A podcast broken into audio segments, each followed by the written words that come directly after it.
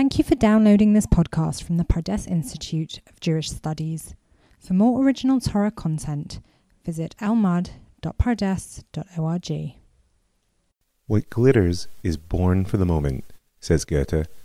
The truth remains for future generations. Well, I'm definitely speaking in the moment, but I have my eyes on all those generations of people to come, because I'm Rav Mike Feuer, and this is the Jewish story. Episode 14 The German Socrates. So, what exactly was the Enlightenment for the Jews? The answer is certainly many things, and we have to start by making a distinction between the intellectual philosophical movement of the Enlightenment and the parallel process of civil emancipation that we're actually going to consider in a coming episode. So keep that to the side. That being said, what was the Enlightenment?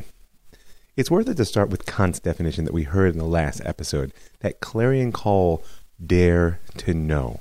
Because really, daring to know is nothing new for Am Yisrael. Certainly, Avram Ha'ivri, right, the one who stood on the side against the rest of the world, the father of the Hebrew nation, he dared to know.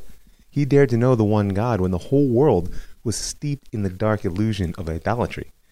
And his courage to know broke all the molds of the ancient world. He was, after all, the first iconoclast. And his children haven't lost courage since. It's true, we're choosy about what we choose to know, but please God, let that never be from a lack of daring, but rather an expression of the precious nature of chosen consciousness. And here on the Jewish story, we've followed the struggle between philosophy and the Torah's wisdom of Chokhmah since our battle back in antiquity with the Greeks. And we saw how once the Greeks were gone as a cultural force, Rav Saadia Gaon re-engaged their philosophy in the 10th century and brought it into the rabbinic fold. He was the first to give us a philosophical presentation of Chokhmah in his work Emunot V'Deot. And most importantly for our current discussion, he crafted an epistemology, an understanding of how we know anything, specifically for the Torah, and it placed reason and revelation together as the two paths to a singular truth. Go back and listen to Season 1, Episode 17 for the full story there. But for now, recall the four sources of knowledge that Rav Saadia outlines in the introduction to Emunot V'Deot. Number one, direct sensory perception. Seeing is knowing. Number two, logical deduction. Where there's smoke, there's fire. Number three, intellectual comprehension got to read people if you want to know things that you've never seen. And number four, authentic tradition. Now, the first three are reason in its purest form. I mean, you know what you see, you know what you figure out, and you know what you learn. And the highest meaning of authentic tradition for Rav Saadia was, of course, the Torah that we've inherited from Moshe. So, by inoculating Greek philosophy, and by breaking ground basically in every important field of study of the Hebrew language, grammar, philology, etymology, poetry, Rav Saadia opened the door to the Middle Ages, especially to the Spanish Middle Ages. And there, philosophy and Chokhmah flourished together under the Muslims in Spain, reaching, of course, perhaps their greatest expression in the Rambam, Rav Moshe ben Maimon, Maimonides. And even later under the Christians, Jews continued to dare to know and to reason, and the philosophical synthesis with wisdom, with Chokhmah, continued to thrive. And though we discussed back in season one at length how philosophy began also to undermine the fabric of religious observance amongst the Jews of Spain, and we witnessed two rounds of devastating communal conflict over the works of the Rambam himself that culminated in the burning of his books. Do a review if you don't remember. Nevertheless, a tradition of philosophical synthesis lived on in Am Yisrael even after the expulsion from Spain. Though it's worth noting that at that point the Kabbalah, mysticism, had emerged as a serious competitor with philosophy for addressing the big questions of life. So then, early modernity exposed us to this new phase of struggle that we call religion versus science. It's just a new way of talking about philosophy and chokhmah as two ways of knowing the world. And we saw that as the horizons of thought began to lift, there were more than a few individuals in Am Yisrael who dared to know both the Torah and science. In specific, go back and check out episodes 3 and 4 from this series for the foundations of that story. So basically, daring to know is nothing new for Am Yisrael. So, what was the Enlightenment, and why, by the way, did it prove to be so devastating for traditional Judaism? Let's touch those four elements of Rav Saadya's epistemology again. And in particular, we need to look at the relationship that they assume between reason and revelation. Now, we've been speaking for the last few episodes about how the arguments between empiricists, rationalists, and skeptics in early modernity began to erode confidence in the first three pieces of his epistemology. Even the information of our senses will come to doubt. However, Saadia had assumed these to be universal and therefore unassailable. Remember, Descartes had to go all the way back to I think before I am in order to have a basis for knowing anything. And what's even more powerful, in 1781, which lies just in our episode today, Kant will introduce his doctrine of transcendental idealism, which, by the way, if you don't understand it, you should do a little work because it underlies much of modern thought. With it, he basically turned the tables on objective knowledge itself. He claimed that our knowledge doesn't conform to objective existence that exists outside of us, but rather that existence outside of us conforms to our knowledge. He put subjectivity in the center of the philosophical field. And the shifting nature of knowledge is a critical piece in understanding our progress over the rest of the Jewish story into the modern and postmodern levels of consciousness. But I got news for you. Am Yisrael isn't easily overwhelmed by epistemological earthquakes. The first three elements of Rav Saadia's Guide to Knowing the World were, after all, borrowed from the outside, and therefore our relationship to them is, is malleable. The real bombshell that comes with the Enlightenment was the failure of the fourth source of knowledge, of authentic tradition. And the story that we're going to pursue over the coming several episodes will be about the evolution of our relationship to Torah as an authentic and therefore authoritative source of knowledge. Out of this shifting relationship will emerge Hasidut as we know it, the Reform movement, Orthodoxy, and secular Judaism, and probably everything else we can't imagine yet. But before we can trace such major movements, we need to meet the Jewish Enlightenment in its personal origins. Moses, the son of Menachem Mendel, Mendelssohn, was born in Dessau, Germany on September 6, 1729. He was a descendant on his mother's side of the great 16th century leader of Ashkenazi Jewry, of whom we've spoken, of Moshe Isserles, also known as the Ramah, and who was indeed his namesake. And the world into which he was born was typical of 18th century German Jewry. It was a small community founded at the end of the 17th century. If you recall, that's when Jews really began to come back to Germany, numbering only a few hundred souls. This is in contrast, if you recall, to the main Jewish centers of the time over in Poland and Lithuania, where there were hundreds of thousands of Jews. And overall, even, German Jewry was numerically quite small, perhaps no more than 70,000 at this point, scattered in communities over the more than 300 German states. But they were growing in economic and cultural power. And we've touched on the role which certain Jews played in the process of modernization and centralization of the German states. We called them the court Jews. We also mentioned how these court Jews were also the avant garde of assimilation. Their intimate interactions with the Christian elite are what led them in many ways to be the first to loosen the bonds of both religion and cultural separatism that had defined European Jewry for almost a thousand years.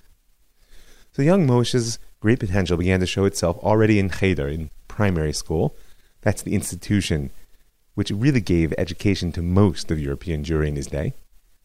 And what that means is that he showed a remarkable ability to grasp the complex questions of the Talmud, which was still the principal and sometimes sole yardstick for measuring out the few youths who would continue with advanced studies in a yeshiva, an institution of higher education, and perhaps someday achieve the title of rabbi. Now, I know we've spent quite a bit of time in the last few episodes speaking about the deterioration of the rabbinate in early modernity. Nevertheless, within the educational track of European Jewry, it was the ultimate destination. and one might not have the aptitude to be a rabbi or the desire. Mm, often the economic realities of life actually demanded that a promising youth would set out to support himself and his family and abandon his education altogether. But there was no alternative career track in the traditional educational system. This was a society, much like the ultra Orthodox world today, that had placed the value of learning as its central social organizing principle. There was a religious elite wedded to the economic elite, often literally. And they led the way. And by the way, it's noteworthy because this was a time when capitalist economies were already becoming powerful in Europe and consuming traditional values at an alarming rate. But a scholar, as defined by the Jewish community, studied Talmud and Halakha, Jewish law, and maybe dabbled in mysticism and perhaps other realms of Jewish thought. There was no academic path to knowledge. So young Moshe was a diligent scholar, and he was quickly taken under the wing of Dessau's rabbi, Rav David Frankel, who's also known as the author of the Korban Eda, a commentary on the Yerushalmi, which, by the way, those of you who have a little background in knowledge should know that that sets him apart already from the majority of the rabbinate in Europe, and the fact that he focused on the Jerusalem Talmud. And from the age 11, young Moshe studied in Rav Frankel's yeshiva until in 1743, the rabbi was called to Berlin to fill the post of chief rabbi. He's moving on up. And this event was actually a turning point not only for the teacher, but for the student as well. Young Moshe left his physical father and family behind and followed his father in Torah to the big city. And there are legends, by the way, many legends about Moses Mendelssohn, as we'll speak about later. But here, they're told of how this frail 14 year old, who was known to have a sickly constitution, walked the 90 miles from Dessau to Berlin, though it seems that they're more likely fantasy than reality. But what is certain is the story of the Jewish guard who stopped young Moshe at the gate of Berlin and demanded that the young traveler prove he had come to the city with the sole desire to study Torah. Why? Well, recall that Jews had only been readmitted into Berlin in 1671, less than 80 years earlier, and their numbers were tightly controlled to those who were, I quote unquote, economically productive. Not to mention that they were all still confined to the ghetto. These are critical factors to remember when we get to the discussion of civil emancipation. But nevertheless, despite these restrictions, by the 1740s the community numbered some 2,000 you know, urbanization is one of the stories of modernity that I can't really address directly. But just know that all across Europe, the 18th and 19th centuries will witness a steady shift in population from the countryside into the cities, and the Jews will be an early and significant part of this rising tide. So, alarmed at the growing number of Jews, the authorities in Berlin enlisted the Jewish communal leadership to enforce a policy that would keep all non productive Jews out of the city. And thus young Moshe was met at the gate by a Jewish guard who wanted to know why he had come. And by the way, if he hadn't given the right answer, he'd have given him the a'uf right there and then. Fortunately, his answer was for the sake of the Torah. Because despite the government restrictions, the community had gained permission to admit each year a certain number of Torah students who were supported from communal funds. And so the young scholar arrived in Berlin and the Beit Midrash, from all accounts looking forward to settling himself even deeper into the rabbinic track which had been laid before him.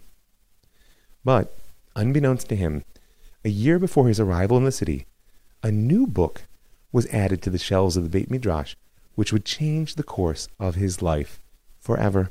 I mean, in truth, it was an old book. It had just fallen off the map of traditional learning.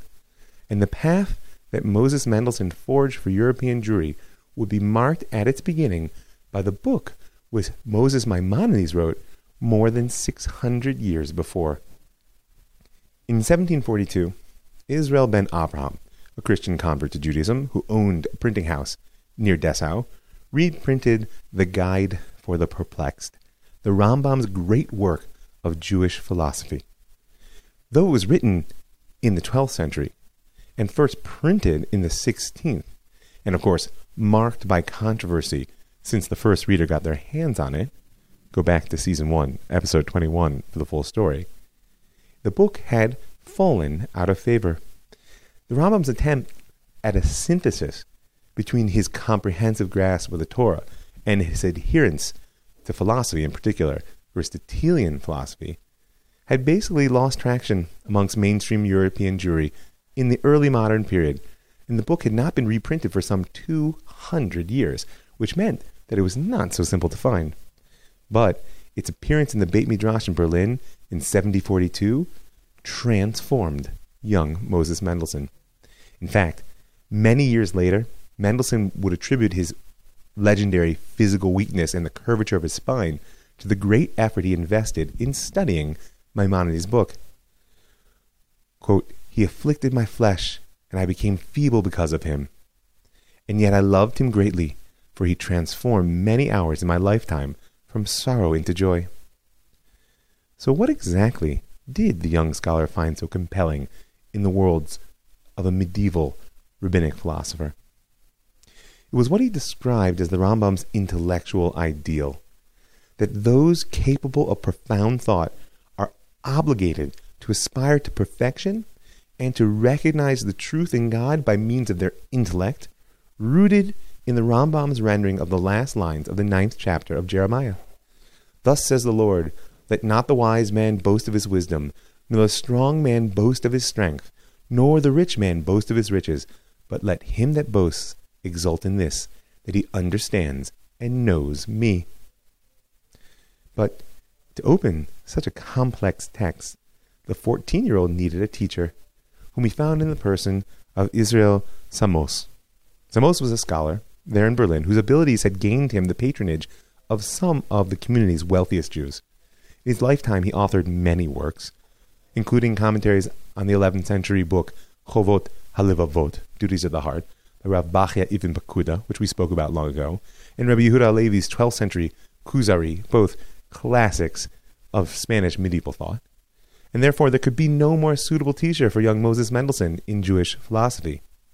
But, like all teachers, Zamosc communicated far more than his understanding of the text at hand. His dedication to science and philosophy were fed by a uniquely comprehensive worldview, and that in turn led him to frustration and harsh criticism of the religious culture from which he came. He was horrified by the contempt in which the rabbinic scholars held this external wisdom, dat chitzoni, the sciences and philosophy, which were so beloved to him. And some historians, particularly the Jews of the late 19th century, and we will discuss the impact that those specific historians have on the way we know Judaism today. Some of them saw Zamosc as a subversive whose goal was to undermine rabbinic culture by expanding its horizons and exposing it to critical thought. But truth is, on the face of it, his criticisms were actually aimed at saving that very culture, to which he not only belonged, but in which he took pride. And he wanted to do it through the purification of belief, the improvement of religious scholarship, and what he called the eradication of ignorance. And he gave that mission to young Moses Mendelssohn. Now, Zamosc was not the only rabbi in Berlin of the 1740s bothered by what he considered the Jews' cultural inferiority to the Christians. And it's important to keep in the back of your mind how much of this has to do with how a Jew sees himself in light of the non Jewish world. There was a growing circle of young scholars dedicated to saving neglected Jewish texts on science, the Hebrew language and philosophy, and learning these external wisdoms. And Moses Mendelssohn found himself at the center of this emerging cultural revolution. At age 16, he began attending gymnasium lessons, right? That's the secular high school version. And without abandoning his Torah studies, by the way, he never abandoned that. He mastered French, German, and English just in order to gain access to the philosophical literature of his time. He even managed competency in Latin. By the end of the 1740s, his desire to learn had become a burning passion to expand his intellectual horizons to read ever more science and philosophy, and to devote long hours to contemplation.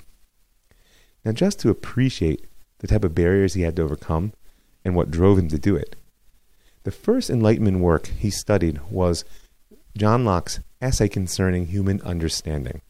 At the time, it existed only in the original Latin, which Mendelssohn could not read. But undeterred, He mastered both the essay and the language together by dint of a dictionary and endless hours of labor, and was deeply influenced by Locke's words specifically on the pleasures of philosophy. At the end of his life, when his health began to fail, doctors actually ordered him to forego excessive intellectual thought. And this is what he said Ha, philosophy, he wrote. In my younger years, you were my beloved wife, who was my consolation in all my tribulations. And now I shall fear to go to you as a man would fear approaching his beloved in whose bones resides decay. And yet my desire for you heightened, and I was unable to quell my desire, and would often risk my life to make love to you. And so the young student, who had made his way to Berlin in pursuit of the Torah, was swept up into the excitement of the German Enlightenment, which was at that moment revolutionizing the culture and society around him. And furthermore, driven by desire to return Judaism to its rightful place of cultural parity or even supremacy over Christianity, and burning with a personal passion for philosophy, Moses Mendelssohn was poised to become the voice of the Jewish Enlightenment.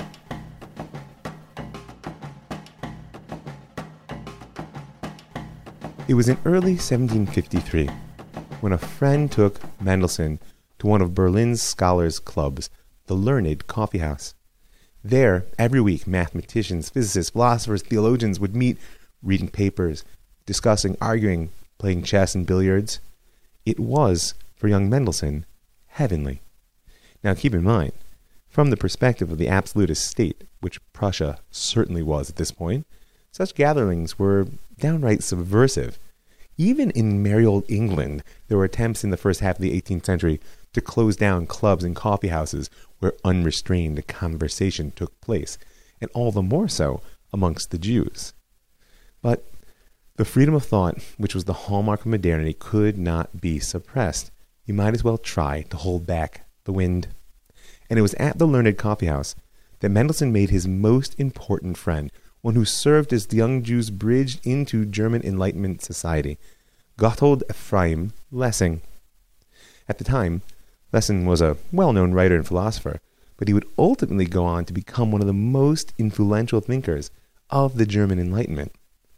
At their first meeting, the two young men played chess, and over the game they discovered that they actually shared a common language that transcended the cultural gap between them. They quickly became lifelong friends. It was also at the Learned Coffee House where Mendelssohn took his opening steps into the philosophical discourse of his day. His first essay, Thoughts on Probability, was given an anonymous public reading at the coffee house before the members of the Society of Friends of Literature. But when the reader made a mistake in his reading, Mendelssohn couldn't hold back and immediately corrected him. His authorship was revealed, amazing the audience and immediately securing his place amongst the intellectual elite that filled the room. And then the ascent of this Jewish wonder kid, who overcame foreign language and alien culture, became a Cinderella story in Enlightenment circles. Shepherded by Lessing, in the early 1750s, Mendelssohn moved deeper and deeper into the world of the scholarly elite of Berlin. But this is not a story of a rabbi to be who left the fold for the temptations of philosophy. It's important to make clear from the outset that Moshe Mendelssohn himself remained deeply committed to the divine and binding nature of Torah for his entire life and in all of his thought. In coming episodes, we're going to look at the impact of the Enlightenment on traditional society. Right now, we're just looking at its embodiment. And we're going to have to ask some very hard questions about what culpability, if any, Mendelssohn holds for the collapse of much of what he held sacred. And in order to do that, we're going to have to work through how his memory was received and even used by the generations which followed him. He would be eulogized by his first biographer, Yitzchak Eichel, as Yakar b'doro yachid ba'amo, precious in his generation, unique amongst the people. And a later author of the Enlightenment, the Jewish Enlightenment, would go so far as to say that Moshe, son of Amram, received the Torah from heaven. Moshe, Maimonides, gave it a living soul. And Moshe, Mendelssohn built for it a temple in Jerusalem. That's on one side of the equation. To the Orthodox movement, that actually emerged in reaction to the cultural and religious crisis of modernity, Mendelssohn became a demonic figure responsible for all the crises of the modern era. Rabbi Akiva Yosef Schlesinger, student of the Khatam Sofer, important religious leader of the day, described Mendelssohn as, quote, the evil Moses of Dessau, the leader of the rebels who has the cunning of a snake, has begun bringing the foreign harlot amongst the Jews to make them go whoring after false gods. Well, that's quite a reputation. But for now, in our story, we see Moshe Mendelssohn as a young scholar enchanted with the intellectual horizons of the Enlightenment, but not naively so. In 1754, Mendelssohn's friend Lessing published a play entitled Die Juden, The Jews. Its protagonist was a high minded, cultured man, and the revelation of this character as a Jew to the audience is meant to force the reader, or the watcher, to confront the stereotypes current in Christian culture the lying Jew, morally inferior and culturally backward, and of course to protest the legal and social barriers which still existed between Jews and Christians in the day. This was the Enlightenment at its finest drama as a tool for moral education. The theater, after all, said Lessing, should be a school of the moral world. And his play's Jewish protagonist was meant to present an image of the new Jew, to assert the possibility that he could be an exemplary, educated, moral citizen. You recall from last episode the discussion we had that in the mind of some Enlightenment thinkers, like Montesquieu, the backwardness and perhaps lying nature of the Jew was simply a product of the environment of formation. So Lessing agreed and said that if we allow the Jew into the Enlightenment, he will be enlightened. So in the summer of 1754, not long after the play was published, Johann David Michaelis, a university professor in Göttingen, published a critique of Juden and his critique was actually quite simple. From a literary standpoint, a good playwright is committed to putting real life characters on stage. And he failed when he chose a preposterous character who everyone knows does not exist in life. Jews, wrote Michaelis, were hostile toward Christianity by the very nature of their religion, and immoral by virtue of their occupation with trade, which by definition makes them deceive their customers. Michaelis's article was quite widespread and angered and humiliated Mendelssohn. But not just that, it evoked a crucial response. Moses Mendelssohn recognized that so long as Jews were absorbed in their intra Jewish discourse, only speaking to each other in a language, sometimes literally, sometimes conceptually, which only they shared, they had no ability to respond to this hatred and prejudice, which really underlay the civil restrictions under which they suffered. But now that he himself had emerged as a full fledged member of the German Enlightenment, confronting it became not only possible, but necessary. I'm not going to detail the series of letters and essays that followed on both sides. Just know that from this point on, Mendelssohn realized that his calling lay well beyond philosophical study. He had a responsibility to universalize one simple conclusion, which he saw as rooted in reason natural rights, and the humanism which drove the Enlightenment that a Jew is a human being. And in order to do this, he felt the need not only to fight from the outside, but to bring the light of reason to his people as well.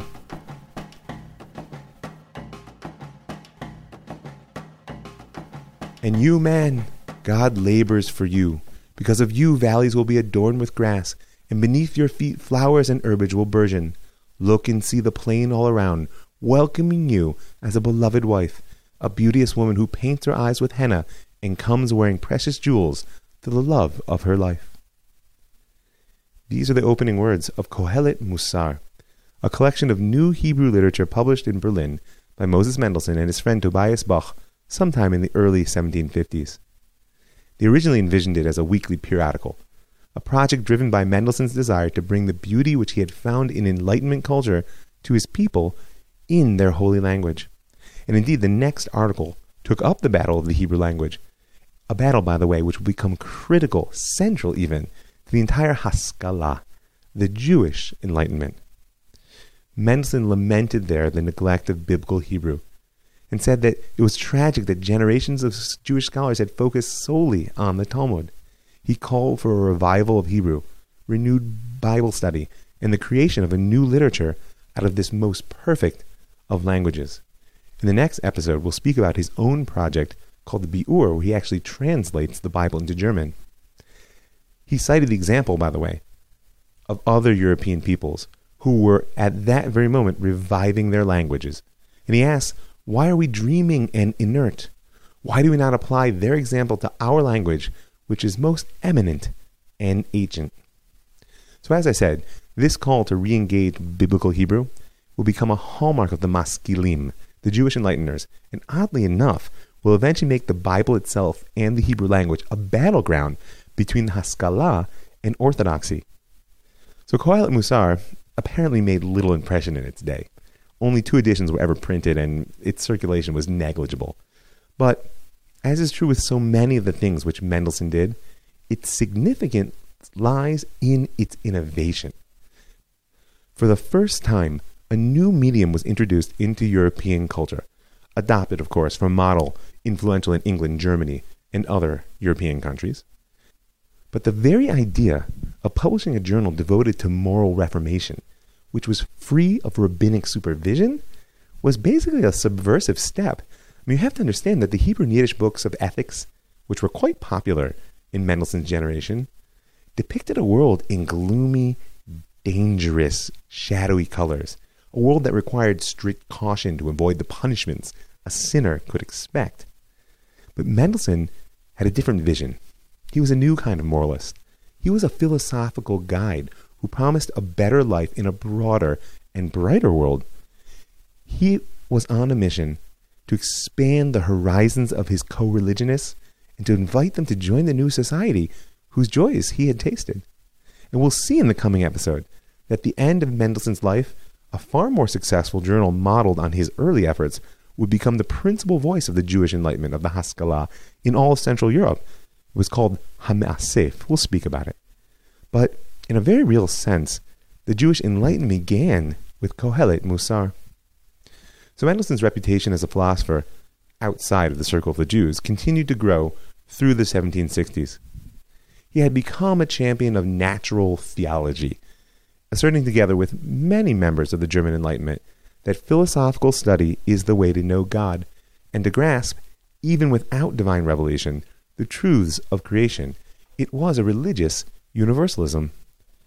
As Mendelssohn wrote to a Christian friend, our common God is not the God of Jews or Christians, but the God of all human beings. And in 1763, just to give you a sense of what's going on, one of his essays actually took first prize in the Royal Academy of Science competition. And in case you're unimpressed, Immanuel Kant, who, as we mentioned, the 1780s would actually revolutionize philosophy, was also a competitor in that, but he only received a commendation. So Mendelssohn's essay was an assertion that philosophy could include genuinely objective arguments. And in it, he constructed a rational philosophical proof for the existence of God.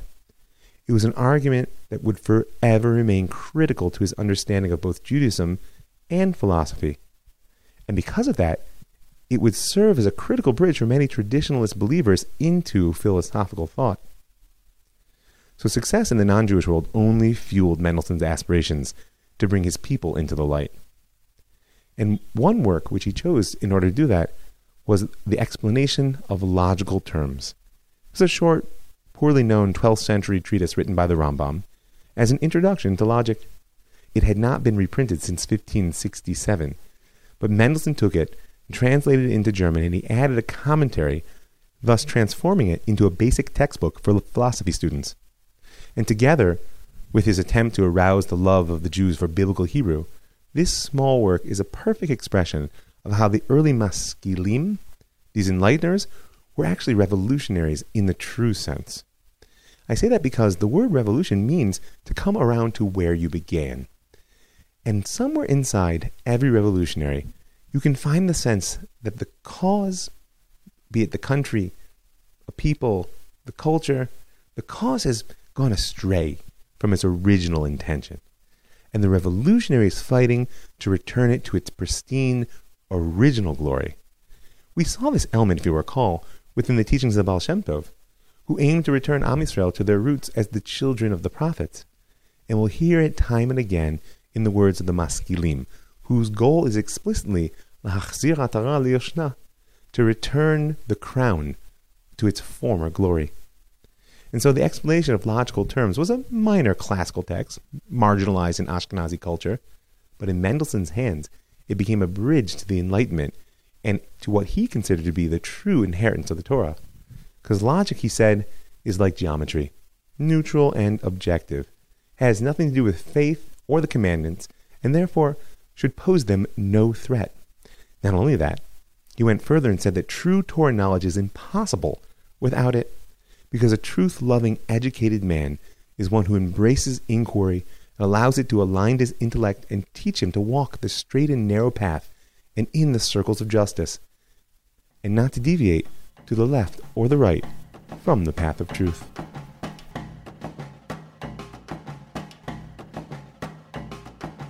So, in the midst of all these intellectual efforts, Mendelssohn somehow found time to fall madly in love with young Fromette Guggenheim, and they were married in the summer of 1762.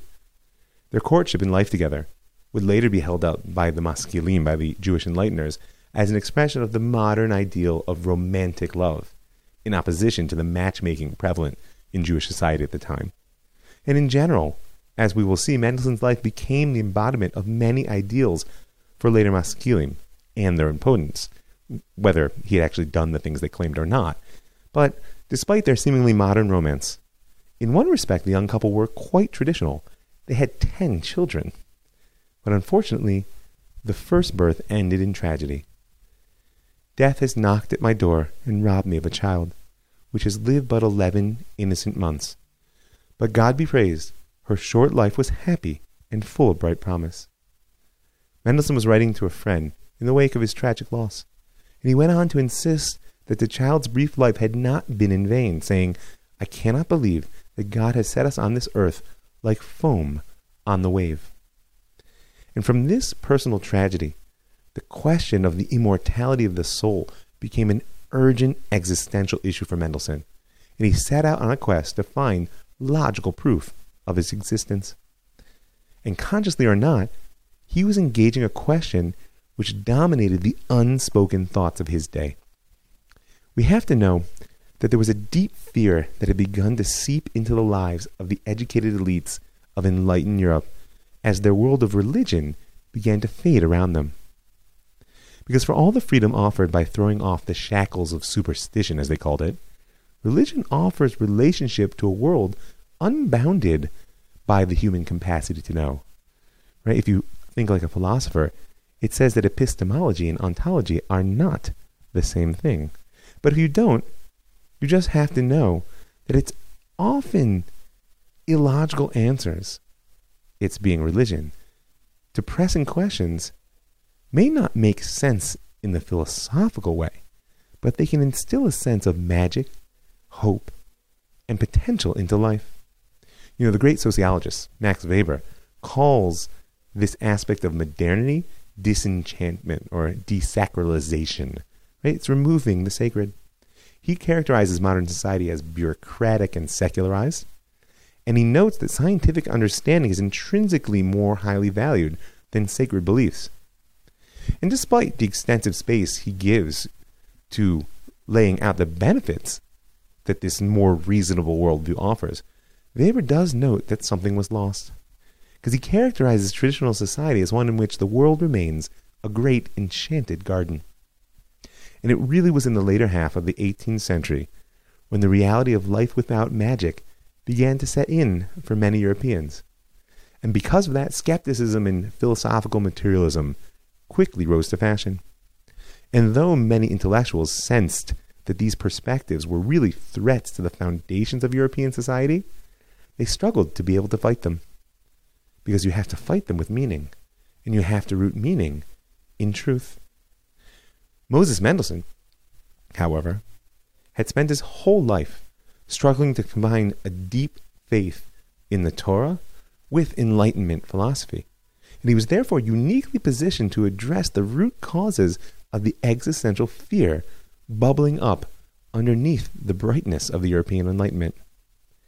As a Jew, the bedrock of his reality was the existence of a creator who cared enough for his creation to grace it with the Torah.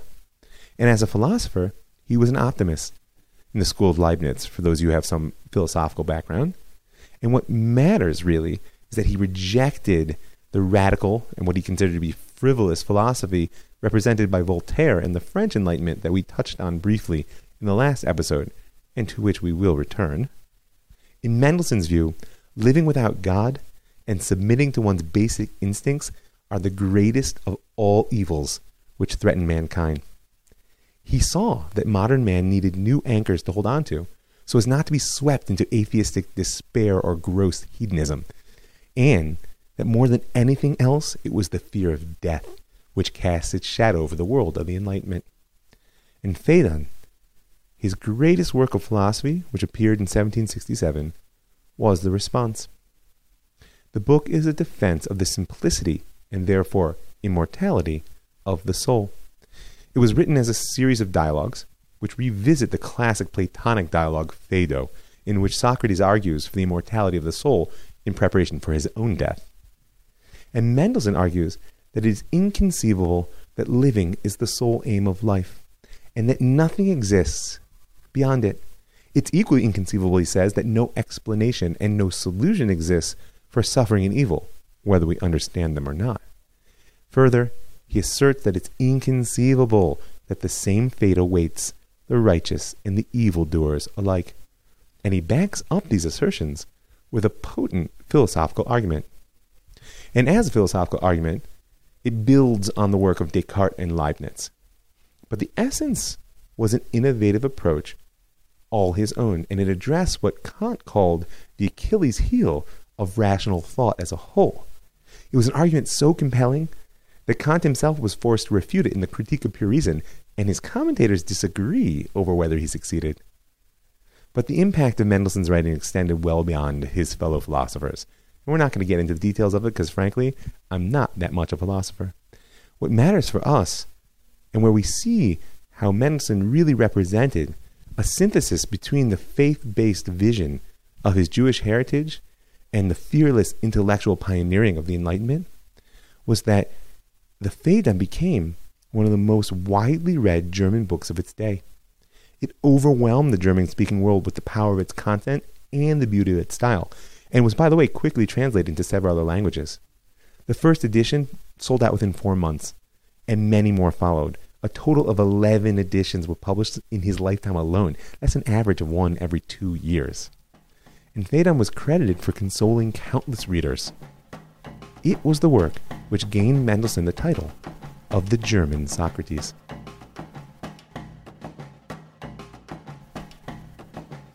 So, Moses Mendelssohn was more than a famous enlightened philosopher who happened to be Jewish.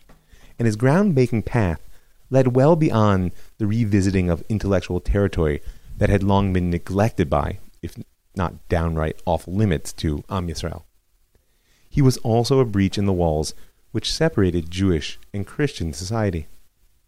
And as I've said several times now, we're going to need to explore the continuation of his story in coming episodes, and in particular, his role in the civil emancipation of European Jewry.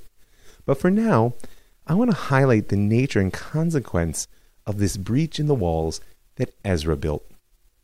You're going to have to reach back to the very beginnings of the Jewish story and recall return to Zion when the Jews came back from the Babylonian exile, and in reality, the whole Second Temple period, and that strategy that we spoke about for crafting national identity, which pursued by Ezra, Nehemiah, and the sages that followed them. They believed that healthy identity, and therefore healthy relationships, are built on clarity of the boundary between self and other. Good fences make good neighbors. And we've spoken many times about the twin tools they wielded to make this identity building an ongoing process entirety and exclusivity. Meaning that a claim to be the entirety of the Jewish people gives one exclusive authority over the text which lies at the heart of our story. And this exclusive control of the story, in turn, allows us to define who is and who is not part of the people. And this linkage between text and peoplehood rests at the heart of the wars of identity which have raged down to our very day throughout the Jewish story. And we will pursue it into modernity, trust me. But because we're at a turning point, I want to see the backstory. So we remember the birth of Christianity, which broke away from the body of Israel to claim the identity of a new spiritual Israel, a claim which, of course, was rooted in their interpretation of the text. And we followed the hermeneutic struggle, that battle to tell a story of the past, which will get us to the redemption of the future, which we believe it dictates. So we followed that struggle over text, identity, and redemption for 1,500 years. In the meanwhile, we saw the rise of the Geonim, those great masters in Babylon in the 9th, 10th, 11th century, who transformed the conversation of our sages into the canonical document of the Gemara, and through this created a cultural matrix on which medieval Jewry could be built. Yet another central text. And we watched as Ezra's walls of identity first really cracked with the emergence of the converso problem at the dawn of the early modern era, when suddenly it wasn't so simple to break the world into us and them. And now the hope of Mendelssohn and the Enlighteners which will follow in his footstep, is that the age of walls is over. That the liberal humanist winds blowing through Europe will carry away dark superstition, will get rid of fear and hatred, and will allow all men to see self in other, and finally stand as one human race together in the light of reason. Sounds reasonable, no? Apparently not to everyone. So, Moses Mendelssohn, much like Rav Menashe ben Israel before him, by attaching himself to the mainstream of non Jewish culture, had become the Jewish voice of his society, and as such, like Rav Menashe ben Israel, a prime prize for conversion. In April 1763, a group of enlightened European youth made the pilgrimage to Berlin, heart of the German Enlightenment, and of course, they included on their cultural tour the absolute necessary element of a series of visits to the German Socrates. And among the group was one Johann Caspar Lavater. He was then a young theology student from Zurich, who repeatedly pressed Mendelssohn to share his views on religion, and in specific on Jesus of Nazareth. Their host demurred again and again until, in their last conversation, after receiving promises that no public use would be made of anything he said, Mendelssohn said that he was prepared to state with extreme caution that although he had little direct knowledge of Christianity, he bore no hatred toward Christians and even respected the morality of Jesus' character. Lest you be shocked, which I'm betting you're not, you should know that Mendelssohn's words were consistent with a small but growing trend of tolerance toward Christians to which several contemporary rabbis subscribed. Yes, I did say tolerance toward Christians. We're going to need to speak about how the rejection worked in two directions there. But for now, even Rav Yaakov Emden, ever zealous for the purity of the faith and the honor of the Torah, as I hope you recall from last episode, even Rav Yaakov Emden praised Jesus' mission to the Gentiles in his work Seder Olam Rabbah Vazuta, saying that the Nazarene brought about a double kindness in the world. On the one hand, he strengthened the Torah of Moses majestically, and on the other hand, he did much good for the Gentiles by doing away with idolatry and removing the images from their midst. Emden went on to assert that one who helps others to observe is actually greater than one who observes but does not help others to do so. In other words, the reward which would await the Christian states of Europe for creating an enlightened society which tolerated and even facilitated the observance of the Torah by the Jews would be very great. So Mendelssohn's tepid admission of the moral stature of Jesus was hardly radical. But unfortunately, he was unaware of Lavater's real agenda. Five years after their conversation, Moses Mendelssohn received a package in the mail. It was a copy of a book, Philosophical and Critical Inquiries Concerning Christianity, newly published by Charles Bonnet, a naturalist and philosopher from Geneva, which had been translated into German by none other than Lavater. The book itself was irrelevant, what mattered was Lavater's preface, where on the very first page he issued a public challenge to the German Socrates. Before the God of truth, your and my Creator and Father, I beseech you to read this work, I will not say with philosophical impartiality, which I am confident will be the case, but for the purpose of publicly refuting it, in case you should find the main arguments in support of the facts of Christianity untenable, or, should you find them conclusive, with the determination of doing what policy, love of truth, and probity demand, what Socrates would doubtless have done had he read the work and found it unanswerable. As a personal challenge, Lavater's words were offensive and annoying. Mendelssohn had spent the better part of his scholarly life building bridges between people and therefore avoiding confrontation on matters of faith. It must have been tempting to simply ignore it and allow his life's work to speak for itself. But the preface appeared in every copy of the German translation. It couldn't be ignored. You know, on one level, such a thing is a throwback to the Middle Ages. The community of scholars was there awaiting Mendelssohn's response. Could he refute philosophical arguments in favor of Christianity? And if not, would he relinquish his religion in the name of truth?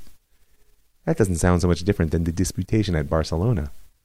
But on another level, this is a uniquely modern dilemma. Remember that the legal political arena, Mendelssohn, like all other Jews, is still stuck in the suffering and inferiority of the past, of the medieval era. And certainly, the antagonism between Christians and Jews hasn't disappeared. But where this is a uniquely modern dilemma is because the realm of culture and letters, this new realm of enlightenment, was supposed to be dominated by reason and was supposed to bring with it religious tolerance and social equality, even though society hadn't woken up to that. And we'll speak about that fight for social equality and emancipation, as I said. But for now, let's talk about tolerance. Lavater's challenge was a test of the limits of tolerance within the Enlightenment. Is there truly a new consciousness dawning in Europe whose light is driving away the shadows of ignorance that fueled the oppression of all kinds in the Middle Ages? Or is this an Enlightenment Christian culture, which all are invited to join, but only at the price of checking their culture at the door? The letter to Deacon Lavater of Zurich was a short essay that became one of Mendelssohn's most important and well known texts. Now, refutation of the arguments of the book was hardly a difficult task. He had long ago polished his arguments for the absolute preeminence of Judaism over Christianity. But he didn't respond directly to Lavater's ultimatum. Rather, the philosopher pointed out to him why the very demand that he do so ran counter to the nature of Enlightenment culture. In the letter, Mendelssohn explains that unlike Christianity, Judaism does not claim exclusivity and is not a missionary religion. As we've spoken about before, Judaism is a particulus inclusive religion, meaning what? Well, the Christian church may declare that there can be no redemption outside of it, which means that everyone's willing to join. But if you don't join the club, you're out. Judaism grants divine reward to anyone observing what we call the seven commandments of Noah. In other words, though we're particulus, we're Jews, and you're not, it's an inclusive worldview because you don't have to be a Jew to have the divine reward. So he goes on to articulate what I see to be the critical message of, of Judaism in the modern and even postmodern era. One, by the way, which was largely lost on the Jews and non Jews alike, but we will continue to return to it.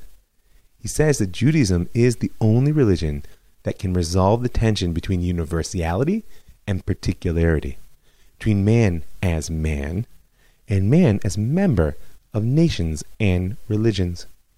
This is going to be an important point that we will come back to.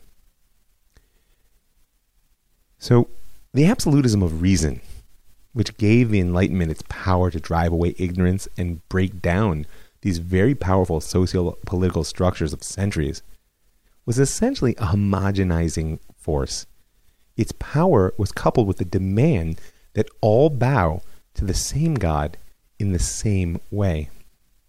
And this link between universalism, progress, and the homogenizing out of humanity primitive, i.e., non European cultures, will define much of the modern era.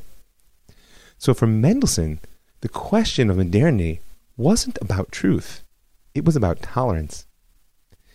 In the two years of polemic correspondence which followed Lavater's challenge, perhaps the angriest line that he wrote was the fact that the small, despised, and scattered group of Jews still exists can be credited to a humanist theologian, may his ashes be blessed, who was the first to proclaim that God keeps us as living proof of the truth of Christianity. Were it not for this brilliant notion, we would have been obliterated long ago. That's Augustine, if you recall. And hear the bitterness of Mendelssohn showing the hypocrisy of an Enlightenment society that now wants to use reason as a new tool for conversion. So, eventually the storm subsided. Lavater even penned a public request for forgiveness and an apology for presenting his ultimatum in the pre- preface to a public work. But he neither abandoned his vision of the conversion of the Jews nor ceased to pester Mendelssohn and ask him how, as a philosopher, he dealt with what he perceived to be irrefutable proofs of the truth of Christianity. But Mendelssohn took the olive branch, at least in public. In private letter, he expressed regret, and especially over the reaction of his fellow Jews to this highly public debate. And it's worth it for us to think about. It's sometimes uncomfortable when our champion goes to bat. He says, I don't understand at all how so many of our faithful friends are always shouting that for heaven's sake, I should not write any further on this subject. God knows I was not happy to end the debate, and if it were up to me, I would have given a completely different response.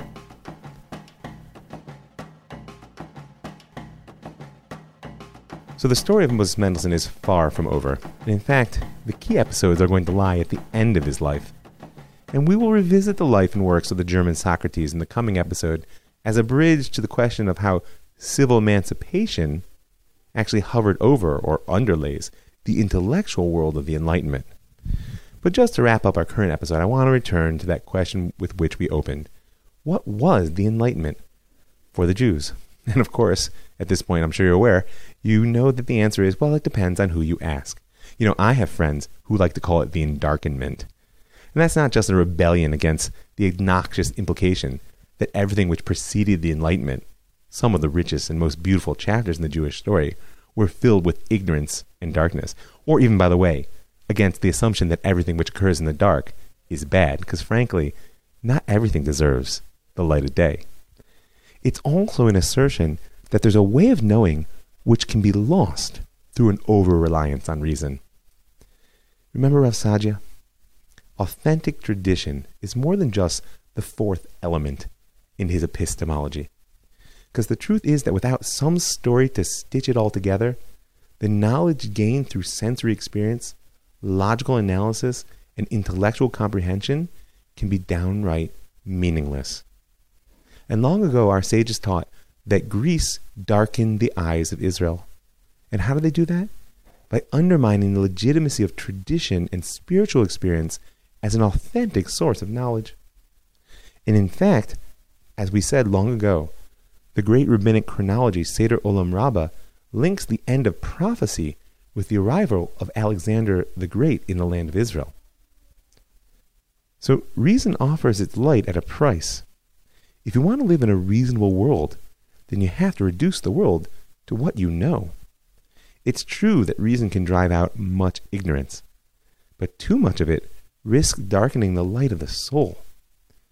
So we touched already on how we frame Mendelssohn's life and how it became a symbol of struggle between the Maskilim, the Jewish enlighteners, and the Orthodox in the coming century. Was Mendelssohn precious amongst his generation, unique among his people? Or was he the evil Moses of Dessau, leader of the rebels with the cunning of the snake? Well, it really depends on what you think enlightenment is. And in the end of the day, I hold by the definition which I offered back at the beginning of our journey into modernity that the shift to modern consciousness is characterized by two things.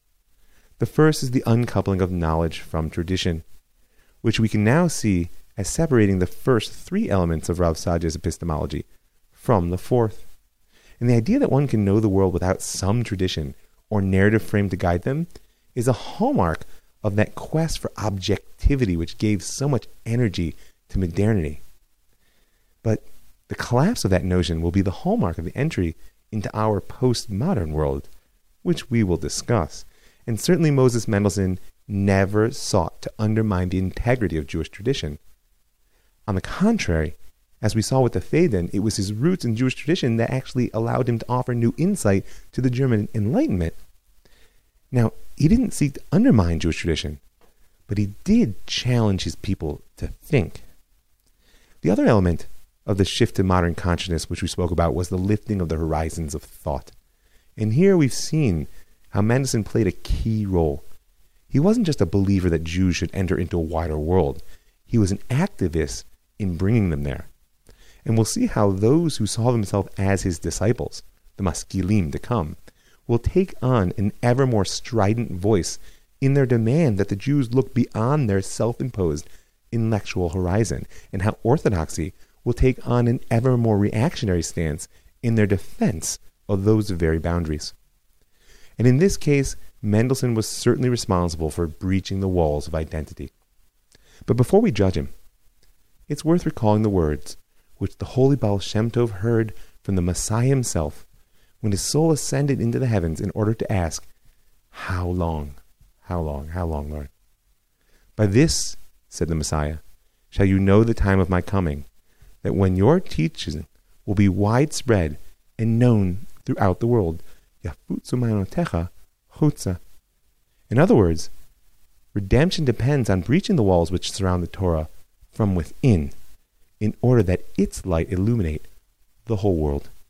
I just want to thank a few people. I want to thank all the folks who give their hard earned money to help make this project happen. I want to invite you to join them. You can go right now to ravmike.com. You'll see in the upper right hand side there a little button that says donate. You can go to my Patreon page for a little bit of per podcast support. I want to thank the Land of Israel Network. Amazing. Check it out. Lots of credible programs. Thank you for creating a platform that allows me to reach so many people. I want to thank the Pardes Institute, P A R D E S dot org dot I L, for giving me the opportunity to reach so many wonderful Jews. And I want to thank you for listening. I'm Rav Mike Feuer, and this is The Jewish Story. Thank you for downloading this podcast from the Pardes Institute of Jewish Studies. For more original Torah content, visit elmad.pardes.org.